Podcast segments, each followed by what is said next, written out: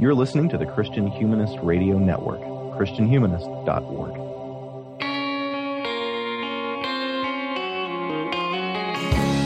This is the Christian Humanist Podcast, a weekly discussion of theology, philosophy, literature, art, and other things that human beings do well.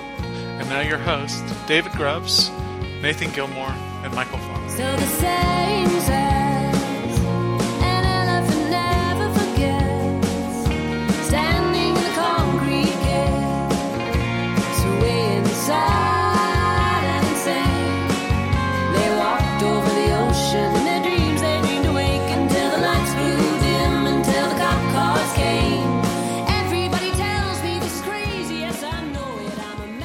Welcome all to this week's Christian Humanist podcast. This is episode 209, which means hooray, hooray, gang's all here. I'm David Grubbs. I'll be your host this week. I'm an assistant professor of English at Houston Baptist University in Houston, Texas. Uh, I also have a cold, so if over the course of this episode my sound quality deteriorates sharply and I and I shift further and further towards the gravelly and the bass, you'll know the reason. With me this week is assistant professor of English at Crown College in St. Bonifacius, Minnesota, Michial Farmer. How are you, sir? I am pretty good, David. This is one of the many things that are being pushed on me today. That's how I see this show, something you make me do. Well, you're you're you're welcome. Uh, I'm I'm also making Nathan Gilmour, associate professor of English at Emmanuel College in Franklin Springs, Georgia. I'm also making him do this as well. How are you, Nathan? Uh, I'm also uh, a little bit cold ridden, although I've got more of the snots than the coughs. Uh, so, listeners, if I uh, become more and more indistinct as we roll along, you'll also know why. Nice. Well, yeah, as you can uh, as you can hear, dear listeners, um, life in various ways uh, has uh, snuck up behind us and knocked us over the head. Um, so you know, It's It- the it- riddle of human existence. It is it is the riddle of human existence, which is what this episode is about, is riddles. Um, but all that to say, in the event that we say something goofy or whatever, um, mea culpa, mea culpa, mea maxima culpa, but we are, you know, playing with a handicap.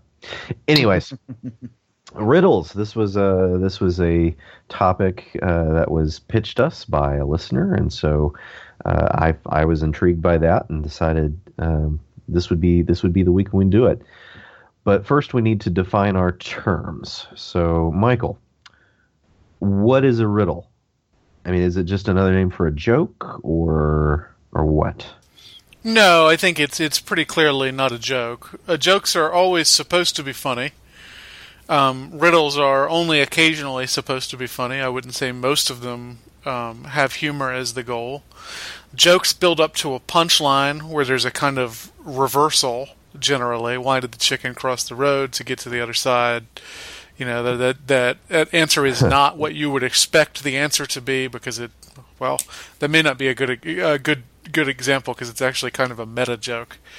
Uh, riddles riddles build up instead to an answer that the the audience of the riddle is supposed to guess. You're not supposed to guess the punchline unless you're a real jerk. Um, but you you are supposed to guess the answer to a riddle, which instead of being a reversal is actually uh, something unexpected that is nevertheless perfect. Does that make sense? So it's it's not the opposite of what you would expect. It's just you don't know what to expect. Then that fills in the gap. Right. So really, all they have in common is that uh, that both have a question. Uh, at least with certain sorts of jokes, the sorts of jokes you tell when you're a kid, which is probably the last time I thought seriously about riddles too. So uh, Right. I'm not I'm not sure I'm going to be super helpful in this episode. Uh, just just because this is a uh, this is a this is an early modern art form if ever there was one. Or or ancient even. Am I am I Um, leaving out am I leaving out something important in the definition of a riddle, David? They don't have to rhyme, right? Although they often rhyme. No. I mean, Um, the important thing is the question that is accompanied by clues that have to be read in a kind of unexpected way in order to get the answer. Right. Um, right. So the answer so- is water. Or isn't there an Exeter riddle where the answer is like the binding of a book or something? Yeah, yeah. There's uh, Mhm. yeah, the Exeter riddles are are kind of famous for this. We'll we'll talk some about them. So, why did the chicken cross the road would not be a riddle, but what's black and white and red all over would be a riddle. I guess you're right. I guess that. Well, it depends on what the answer is. Well, even then, it's a pun on the word red, right? Yeah, yeah. And you know, my daughter is at the age where she has uh you know, kids joke and riddle books that she's acquired from various used bookstores. And I mean, that is the pattern that they all run on. I mean, it is a riddle structure that's solved by a pun. Mhm. Is it worth? I mean, maybe you guys can help me sort this out. I love lateral puzzles. Are are Mhm. lateral puzzles essentially riddles? Do you, uh, I, I guess I should explain what a lateral puzzle is. Yeah, please do. Um, the the classic one is there's a there's a guy who lives in a high rise apartment, and every day he gets in and pushes the the button for the fourth floor and then walks up to the tenth floor. Except when it's raining, he goes straight to the tenth floor. Why is that? Well, the answer is that he is a little person and he can't reach the the button for the tenth floor except on days when it's raining and he pushes it with his umbrella. So that's not pithy the way a riddle is pithy, but it has, I think, a similar setup. Mhm. But would you would you consider lateral puzzles types of riddles? It might be. It, it, it might be. Um, I remember one that I think fits that definition, in which uh, you push your car up to your friend's hotel, and as soon as you get there, you realize you're bankrupt. Why? Because you're playing Monopoly.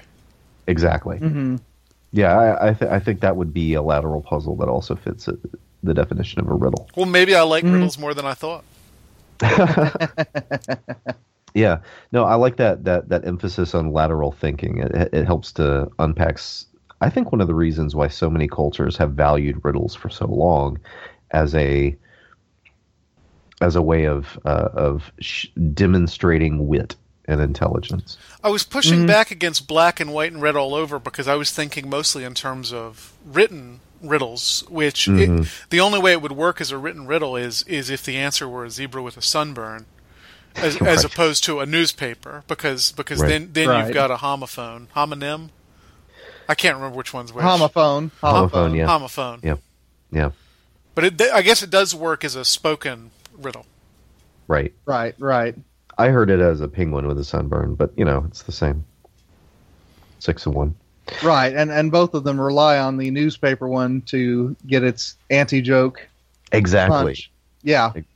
Yeah, yeah. Those are those are parasitic.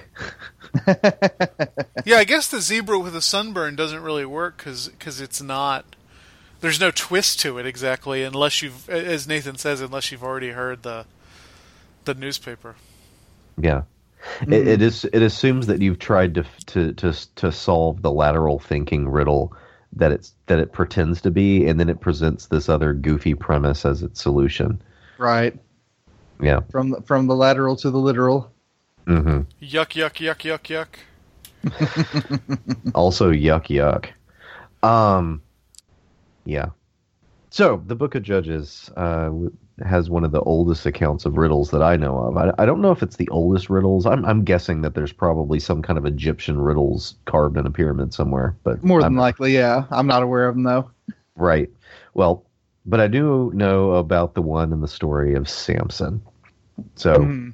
if Nathan, if you could, what is this riddle and what is telling this riddle and the context of it uh, teach us about riddles in the culture of the ancient Near East as as represented in that book? Certainly. So to set up a little bit of context for this riddle, Samson, of course, emerges onto the scene in the age of the judges in a time when the Philistines are sort of the overlords of Canaan, and you know it's it's from the Philistines that we get the name Palestine. So they were around a while, or at least influential for a while. And Samson, when he becomes a young man, he decides that he wants to take a wife from among the Philistines, and his family says, "All right, you know, why why can't you just take a wife from among Israel?" uh, you know, do we have to be humiliated by intermarrying with them as well as being occupied by them? But Samson insists.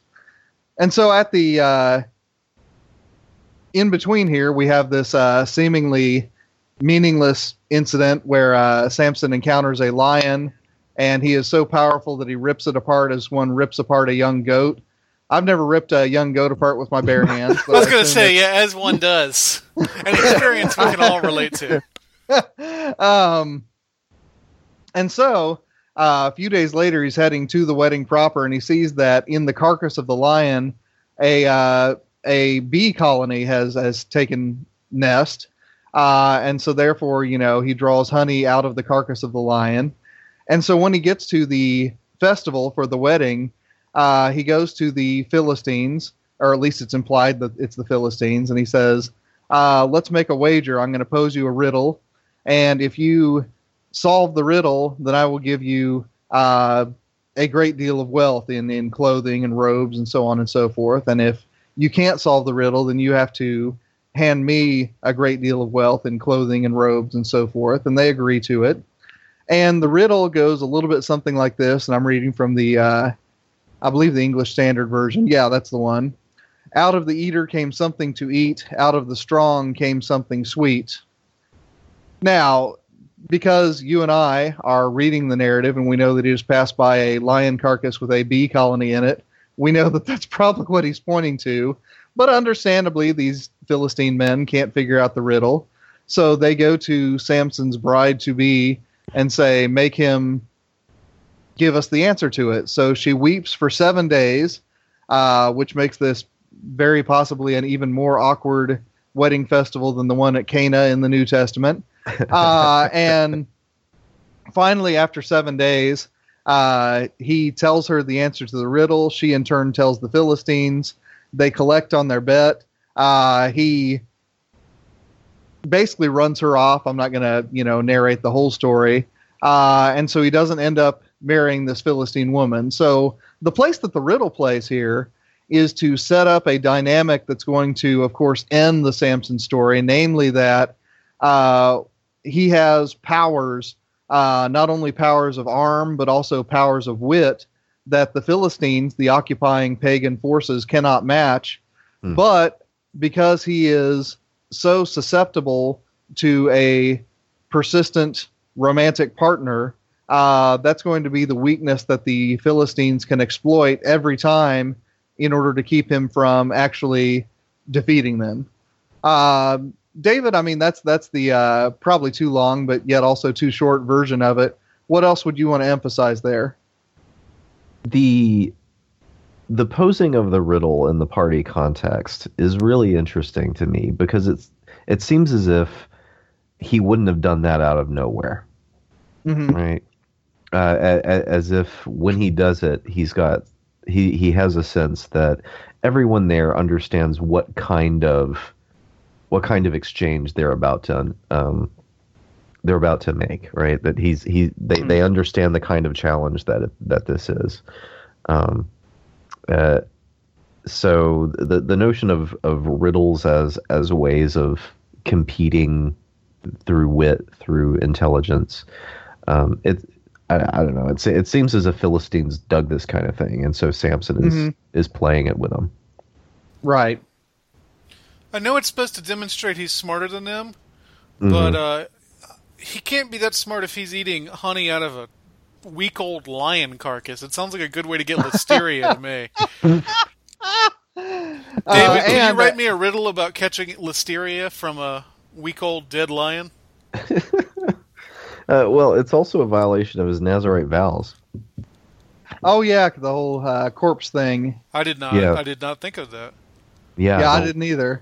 Touching a dead body. Yeah, no, he, sh- he the, this is this is something he ought not to have been doing. I mean, it feels like Uh. cheating. It feels like cheating to me. yeah, because the obvi- the answer is supposed to be obvious once you hear it, right? Mhm. And it's not like there's a bunch of bee colonies living in dead lions. Maybe there are. I've never lived in the Middle East. And then also, I mean, when you know they get the answer out of him, he goes and murders all thirty of them. Which, I guess, in, in some respect, he's supposed to be the liberator who fights the Philistines. But this strikes me as the wrong approach to it. Yeah, yeah. Samson's I- kind of a putz, though. In so many ways, yes. Yeah, I bet if you were beating him in, uh, in in chess, he would just flip the board on you and laugh, You think Samson is a Wookie? and then kill you. yeah, yeah, yeah. No, Samson definitely let the Wookie win. Uh, Is the Yeah, let let the Samson win. He's even And also, ju- The just in case hair. our listeners are interested in badly pronounced Hebrew, our Hebrew word for riddle here is chida. well, there we go. Excellent. All right. So yeah, um, another ancient riddle that uh, comes down to us not from a biblical source but from classical sources is the riddle of the Sphinx. So, Michial, how does Oedipus, the great hero Oedipus, overcome the riddling Sphinx, only to find that riddles are continuing to shape his life? Dum dum dum. Yeah, I mean, you, you have you have summed that up pretty perfectly. As the riddle in the Samson story gives you the shape of the Samson story, in some ways, the the riddle in Oedipus, which actually takes place before the action of Oedipus the king, the, the Sophocles version of the play. Um, it, it so it it tells us the entire shape of Oedipus's life. The riddle. Well, I, sh- I guess I should give the background first. Uh, the city of Thebes is beset by the Sphinx, who at that point is rather rather than a large uh, building with its nose shot off, is an actual an actual horrible creature that that seems to seems to bring a plague on the city in addition to just being standing at the gates and being terrified. And the Sphinx says, "Well, I'm not gonna I'm not gonna get out of here until somebody can answer me this riddle." And and the riddle, um, I don't have it in front of me, but it goes something like, "What walks on four legs in the morning, two legs in the afternoon, and uh, three legs at night?" And nobody can figure this out. Um, and then uh, Oedipus, the tall, dark stranger, breezes into town, hears the riddle, and immediately answers it. It's a human being. Um, you crawl when you're a baby. You walk on two legs when you're an adult, and then you walk with a cane when you're old. So, so four legs in the morning, two legs in the afternoon, three legs at night.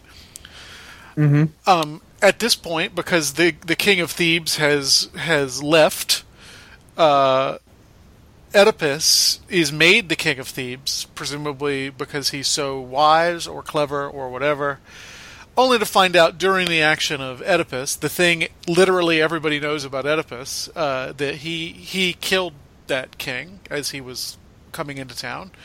Um, that king was also his father, and so when he was given the king's bride, uh, uh, given the king's wife as his bride, he married his mother, and thus his his whole life ends up being this kind of unrevealed truth. And there's all these references in Oedipus the King to um, to him wanting to know secrets, only to find out that when he gets the answers to those secrets, it's too it's too much for him to bear, and he, he puts his own eyes out. You know, he's he's eliminating his own ability not just to see, but to interact with the world. And so he can solve the easy riddles, but the riddle of his own existence uh, is beyond him and and destroys him when he when it is finally solved for him. I think he I think he solves it, um, but he solves it in the worst possible way after persecuting everybody else. hmm And of course, there are riddling formulas in there too. I mean, when he comes to discover uh, his crime or his situation, however you want to narrate that, uh, he he does have moments of horror when he realizes, you know, Jocasta, my wife, who is also my mother, uh, you know, Antigone, my daughter, and also my sister. You know, Mhm. these are very riddle-like formulas he uses to describe his now distorted, complicated relationships with these people in his life. Right. Well, and two, you have the figure of Tiresias, right? Um, Who, Do you Occupied. know who your who your parents are? He asked. yeah. Well, and uh, he he he kind of throw. I don't I don't have the the chapter and verse, but he kind of throws it in Oedipus's teeth. Hey, man, you're good at riddles, right? Riddle Mhm. me this. You're sleeping with your mom. You know. I don't think he like, goes. I don't think he goes quite that far. He he does not. Yeah. He, he does not give him the big reveal. The best I can remember. Yeah. Well, he- Mhm. he he get he gets pretty close. He he says some things that if you read it literally, um, that's that's the truth. But if but if you if you if you're expecting it to be figurative, um, you're gonna miss it. But but still, the, it, it's that um, the oracular riddle, right? The prophet comes and gives you the truth from the God, but the truth from the God is concealed in equivocation. Yeah, and, and the riddle always wins. So I, the thing the thing I didn't mention is that uh, again, I, I think everybody probably knows this who's listening. Oedipus's parents get a prophecy from the oracle that says your son is going to kill his father and marry his mother, so they have the son done away with. Except Mm-hmm. the guy who's supposed to do it can't bring himself to do it. He sends him to another city where news of the oracle reaches him, and he leaves that city in order to avoid doing it. And yet he lands in Thebes where he does it after all, because it's it. You know, again, his whole life is this riddle that's always pushing toward this horrible answer that he can't foresee, even though he's he's so clever. Right. Mhm. And really, that tradition of the Oracle of Delphi runs very closely alongside the tradition of riddles because some of the most famous oracles are themselves riddles in structure. Mhm. You know, there's the famous, you know, King Croesus prophecy. Uh, if you cross the river, you will destroy a great empire. And he takes his army across the river, and you know, Cyrus kicks the crap out of him, and then he realizes, oh, it meant my empire. Yeah. Or you know, uh, when Slow the down, friend of- yeah, when the friend of Socrates, whose name I never can remember unless I'm looking at the text of Apology, uh, comes back with the prophecy, you know, there is no man wiser than Socrates. Uh, what Socrates comes to realize is that, you know, that's because nobody's all that wise. Yeah. Yeah, he Yeah. actually cracks the the Delphic riddle, unlike most of these people. Yeah, yeah, Most of them think they've gotten it. himself. Uh, most of them think they've gotten it, and then the, the riddle kind of undoes them. Mhm. Right, right. Yep. And, And you know, that's there's a practical reason the Oracle would speak like this, right? I mean, from our perspective, which is uh, it's not really predicting anything, and, and you know, and and so the the riddles, the the predictions can go either way. The the Oracle is hedging her bets in some ways. It's an uncharitable reading, I suppose. well, uh, the way it the way it functions, if you read it charitably, though, is is it's a way that the that the system can simultaneously propose fate and prophecy. That the Mhm. gods that the gods will give you messages about what's coming, but because it's it's in the form of an oracular riddle, nothing that you do is actually going to alter fate. Um, the prophecies aren't actually helpful, right? Because there's So, neener, neener. yeah, yeah. I mean, neener, neener, and in fact, all of your all of your efforts to avoid the thing you think the oracle designates are in fact bringing about the thing it actually designates. Right. Now, that of course that leaves out what what you said, Michial, about you know actual historical oracles hedging their bets. My guess is that's that's actually probable. Well, I was just thinking about the difference between the way the oracles tend to speak in ancient Greece and the way the prophets tend to speak in the Hebrew Bible. Um, th- there is some of that, like oracular riddle, in in the Hebrew Bible, but mostly the the uh, Hebrew prophets are pretty straightforward. Whether that's because they are actual prophets of God or because the books were written after the events take place, uh, you know, that's not really something I'm qualified to Or to both say. and. Yeah, um, but but it, the the tenor of Hebrew prophecy seems different to me than than the tenor of Greek prophecy. Right, right. And I'm reminded of the the prophecy in early Isaiah, and I'm sorry, listeners, I don't have the chapter ready to mind. Uh, but when Isaiah says, you know, behold the young woman, by the time she bears child and it knows the difference between good and evil, these kings who menace you will be kings no more. Mhm. And I mean that there's definitely something of the structure of the riddle there, but it's also a, a fair bit more definite. hmm Well, I mean, the the message of Jonah is not a riddle. You know, Yeah, repent, just, you know, repent. Destruction's coming, right? Uh, huh. But and then And they- then there are the ones that are that are kind of riddles in the sense that they're prophecies that seem straightforward to us, but that at least from the Christian perspective, they were misinterpreted for 500 years. hmm Uh, the the the messianic prophecies, like like the or, or meaning was added in the event of Christ if you're going to read it a bit differently. sure you're the you're the biblical scholar. I'm just a humble Well- Americanist. Or, or they had a perfectly, or, or or they had an appropriate meaning in the time, but that meaning is is fulfill full filled full by a later event. So typology itself ends up being a kind of riddle, just without a riddle structure. Mhm. or even i mean you know if you think of things even if you keep things in the 8th century context you know something like the oh i'm gonna and i'm gonna flip uh, isaiah's children and hosea's children here but lo ami and lo ruhama uh, not my people and no mercy. I'm, I'm pretty sure those are hosea's youngins. Yeah.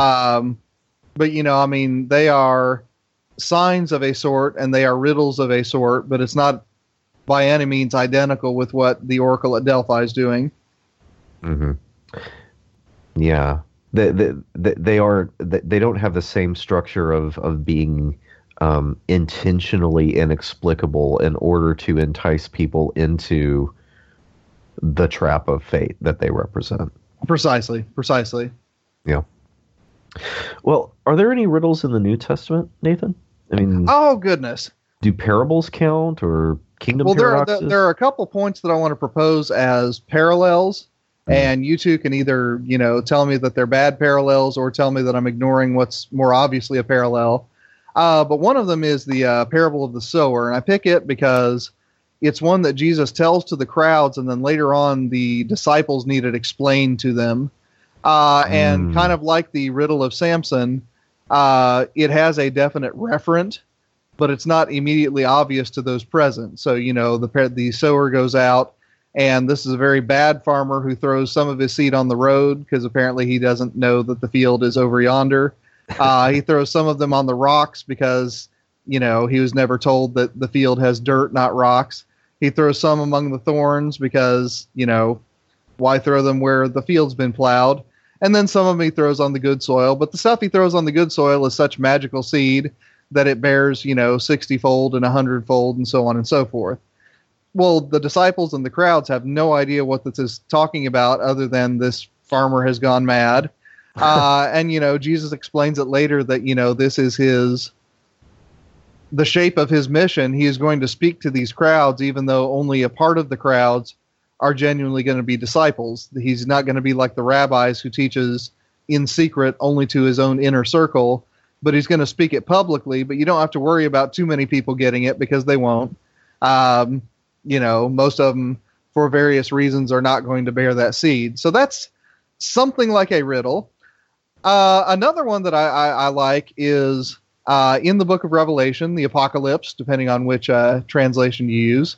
Um, you've got these moments where John the seer is told by a voice uh, to look for certain things, and when he's looking at them, uh, or when he hears about them, they are a certain way. But then when he turns to look at them, it's something else entirely. So the two examples that I always like to point to is one of them. He is told, "Behold, the Lion of Judah, who comes to conquer the nations." He turns and looks, and what he sees is a lamb slain since the foundation of the world a little bit later on, he is told uh, all of those who are going to be delivered by the Lamb are the 12 tribes of, of Israel, and from each of them 12,000, so that there's a very tightly controlled, very limited number 144,000 people. But then when he turns and looks, what he sees is people from every tribe and every nation more than can than be counted by the eye. So in both of those, again, it's not exactly a riddle, but it's certainly something where his notion of what it is to be the representative of God on earth has to take a lateral move when he looks to see what Jesus actually is, the lamb slain since the foundation of the earth. And when he looks to see what the chosen people means, what it means to be the chosen people, that is, he has to make that lateral move again and see that, in fact, it is from every nation, it's from every language, it's from every tribe, and it's more people than you can count. So in both of those cases, I mean, there is something like a riddle going on. Although again, I mean, the intent of the thing isn't necessarily to snare so much as it is to reveal, at least when it's written down. Now, when Jesus, of course, speaks in parables in the Gospel of Mark, he says, I speak in parables, quoting Isaiah, so that they may not hear, so that their ears will be shut up, so on and so forth. So there's something like a riddle going on there even as in the written form, it's not for the sake of concealing, but it's for the sake of revealing. I mean, Michial, are are there other bits of the New Testament you can think of that are more explicitly riddle like? Uh, no. Okay. no, no, those are the. Uh, I, I I wouldn't have even thought of those. Um, but I, I, I Okay. you know, it may, it makes sense to me. All right. You know, another one that um, is kind of a borderline case, although, you know, when, you, when you're trying to find riddles in the New Testament, you kind of have to deal with borderline cases, is uh, in Acts 17 when St. Paul is in Athens. Um, he says, you know, okay, what is the God that is unknown, the Theos Agnostos? Well, it is the God that I am going to make known to you. So, I mean, there's a little bit of that structure there, too. Um, you know, like I said, I mean, when I was trying to think of of New Testament riddles, those were kind of the three border cases I could think of. So, David, I mean, if if there is some uh, solution to this riddle of where the riddles are, I'd be glad to hear it. Well, I, I don't. I don't have a solution. I was just curious to see if it, if, it, if if that worked out. Though um, the apocalyptic stuff, um, I think that makes sense. But it, and and it continues to be. Um, uh, I mean, you see it in Dante, right? Um, that's the form that uh, uh, uh, the form of prophecy that you see in oh Nostradamus does it. You know, the animal imagery and stuff like that. Yeah, I mean, I yeah, well, well Sno- Snopes says plausible. That's nice. Nice. Well, can we cite other literary riddles um, from our specialty areas or elsewhere? Michial, you got anything to pitch? Uh, I was thinking Jorge Luis Borges is, uh, I think it's the Garden of Forking Paths, where there is a kind of meta riddle. Now, Borges's works are basically riddles, in some sense anyway. They're, at the very least, they're paradoxes. But this one uh, asks the question: What is the one word that a riddle whose solution is chess cannot mention? What? What is the one? I I don't know. if I'm quoting it accurately, but let's say you want to Okay. write a you want to write a riddle, and the solution Uh-huh. to the riddle is chess. What's the one word that the riddle can't have in it? I don't know. Chess. Well, chess. yeah, you can't give away. Oh, is that all it is? I see. I'm I'm trying to think of some trick answer. no, it's actually a very straightforward answer. Um, which seems, I don't know, kind of vaguely emblematic of of what Borges does, because he gives you he gives you a riddle that is supposedly about chess, uh, a riddle that is about a riddle that can't use a word in it that nevertheless uses the word in it twice. Right. So it's it's that snake eating its own tail quality you get with with Borges. uh, the Harry Potter books also, I believe, have quite a few riddles. I, I know there's I know there's one about a spider in um, in Goblet of Fire. hmm Okay. But I, I think I think of that very much as being a connection to the sort of um, Anglo-Saxon riddles Grubbs is going to talk about. hmm Cool. What would you pitch, Nathan? I've got a small handful. Uh, one of them is uh, likewise from a, a. Well, I guess Harry Potter. Most of them were published in the 21st century, so I'll go 20th century. Um, you know, the uh, Silver Chair, uh, one of the Chronicles of Narnia novels, involves a series of plot events that largely hinge upon uh, sort of riddling commandments of Aslan that the uh, Pevensie children, and I think it's still Pevensie children. It's been a, several years since I've read that to my kids. Um, basically, through a mixture of an inability to see the riddle and also a an unwillingness to do what they don't understand, end up complicating things over and over and over again. And as they do so, these sort of riddling commandments are teased out. Uh, so that's one that, that comes to mind. Another one is the O. Henry story, The Gift of the Magi uh, where you get not necessarily a riddle told, but the plot structure itself is a sort of riddle. You know, uh, each of the two spouses in the story, and I'm going to try to do this without spoiling it, which is very difficult, um, tries to acquire a gift that, because of the events of the story, the other spouse will not need, but they don't need it because they were trying to uh, to to acquire another kind of gift. So I might have just spoiled it in the most bland way possible. So I apologize if anyone hasn't read that, but you know, uh, yeah, I guess if my worst crime when I reached the pearly gates is that I spoiled no Henry story, I'm doing all right. Um, the third one that I would point to uh, is the Shakespeare tragedy Macbeth. Mm, uh, here yeah. we get that you know strong oracular uh, structure with the weird sisters, uh, and they tell him things like, uh, "No man born of woman can defeat you. You'll only Mhm. be defeated when uh, Birnam Wood comes to Dunsinane," so on and so forth. So these things, you know, Macbeth, you know, probably along with you know several people who are reading it or seeing it for the first time, uh, he receives these as prophecies of his own invincibility. But as the plot unfolds in the last act, and again, I'll try not to spoil this, although frankly, it's a 400 year old play. Uh, if, if you if you haven't read it, that's your fault. Uh, you know, through various plot events, uh, those things prove not to be tokens of impossibility, but because of some lateral plotting, if you will, they Mhm. actually come to pass in the course of the play. So, uh, you know, David, I mean, the things that we've kind of been pointing to certainly take their roots from that Oedipus tradition, that, you know, Oracle of Delphi tradition, but Mhm. they also have their roots in the Anglo Saxon riddle. So I have set the ball on the tee. nice. Take your driver, sir. Well, so Anglo Saxons, they had riddles, y'all. Most of them are found in uh, what might otherwise be called the Big Rainy Day Book of all the Anglo Saxon poetry. It's called the Exeter Book, and it contains, like I said, it, it, it contains most of the different poems that survive from Anglo Saxon England. Um, it's it's a it is a big big book. But in this book, there are there are a lot of riddles, um, uh, over a hundred, if I remember correctly, um, uh, almost a hundred, ninety-five. Um, which means the whoever was writing out this book, you know, and and the, the riddles take up a considerable amount of of page space. Saw this as important as um, fragments of homily or poems about Christ or fragments of heroic verse that Mhm. also show up in the same manuscript.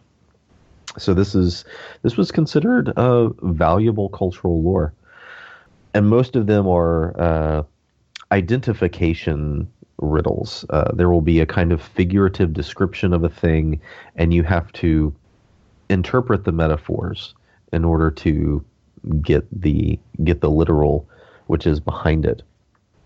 So one, I saw this creature of the weapon equipped sort, greedy in the exuberance of his youth, as his due, his life guardian set running four springs, white fountains, as his portion. A man spoke who said to me, This creature, if he thrives, will break up the downs, and if he goes to pieces, he will bind the living. So what is it? Oh, I always have to look at these things even to think about them. I I know, I, know. It, it I, I, doesn't, I, I doesn't help very- when you're only here. Yeah, I, I would be close to useless in the uh, Middle Ages because it's such an oral culture. Yeah, Right. I, I certainly don't. I'm bad at riddles. yeah.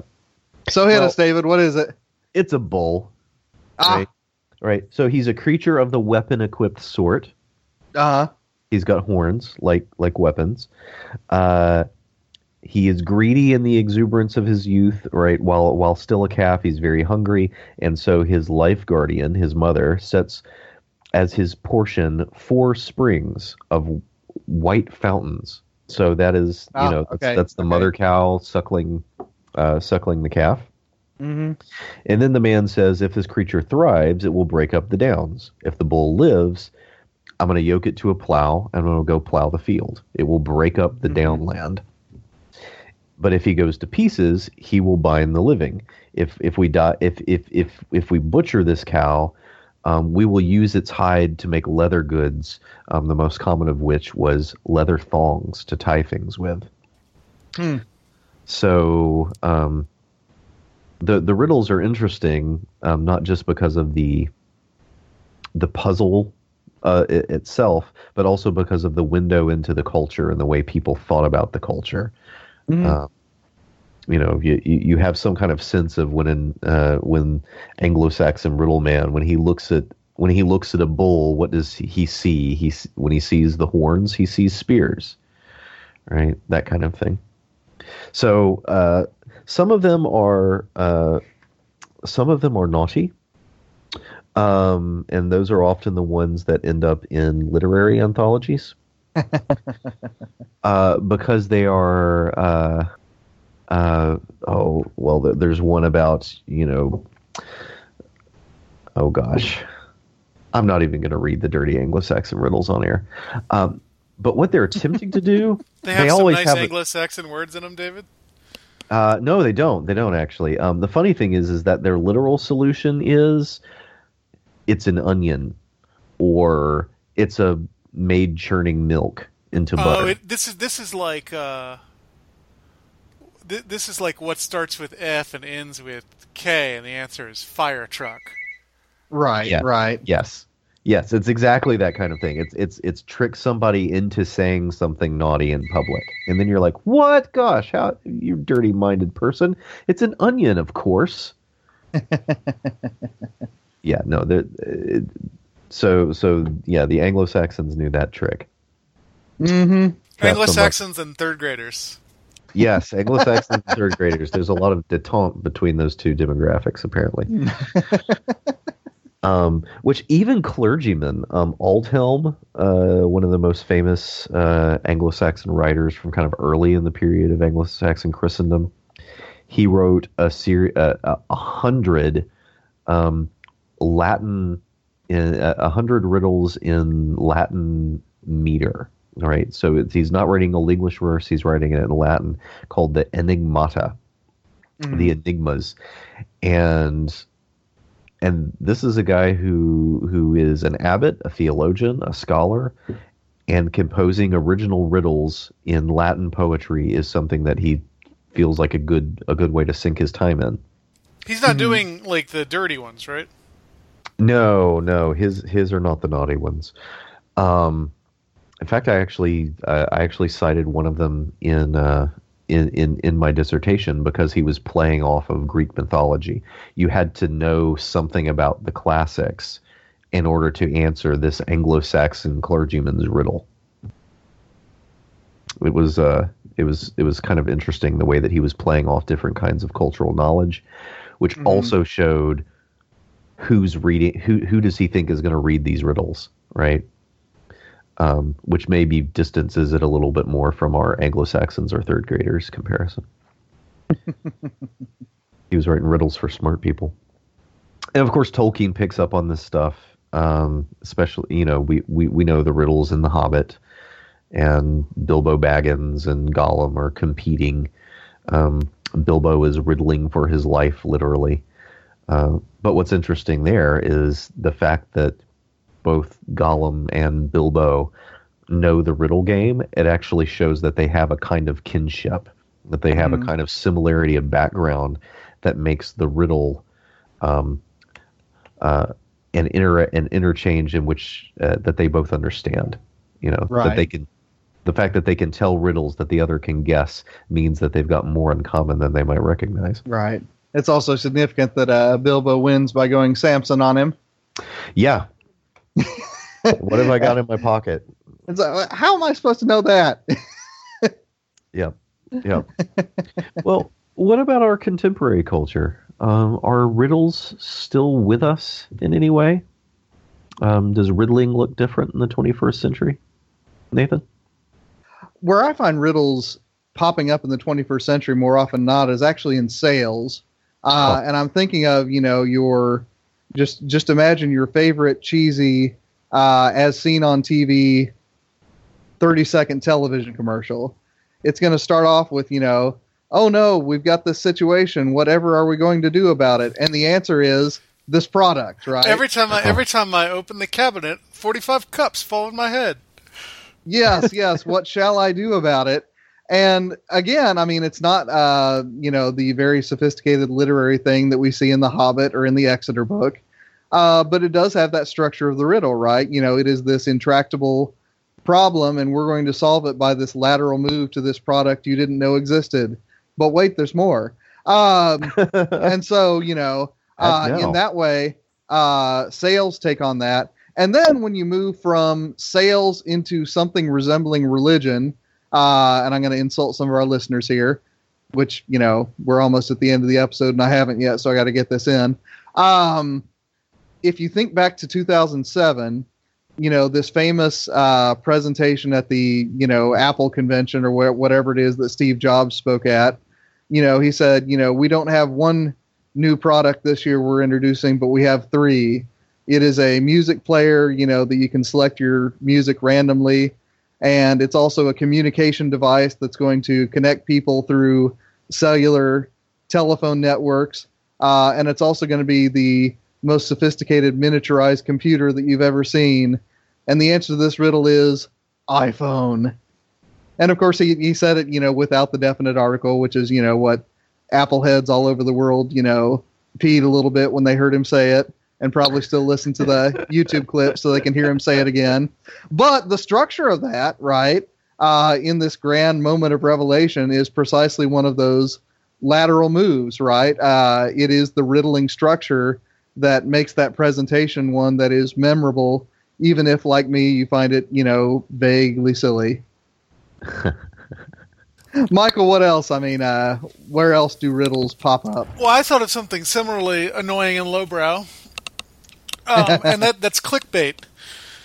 Oh, that's good. That's good. You'll Yeah. never you'll never guess what celebrity was caught peeing into a forest fire, or the the one that the one that I love um, shows up on a I forget what website I go to where it shows up, but it's like why nobody will hire Seann William Scott anymore. Uh-huh. Uh, Stifler from uh, American Pie. Yeah, Uh, uh, yeah. the question you didn't even realize you were asking.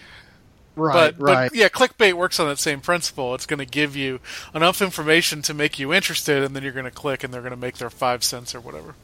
Yeah, Mm-hmm. the one I the one I always see is celebrities that died in 2016, and then they'll show a picture of someone that you're pretty dang sure didn't die in 2016. Yeah, I I just like what must it be like to be Melissa McCarthy, and and see clickbait that says Melissa McCarthy's fans remember her.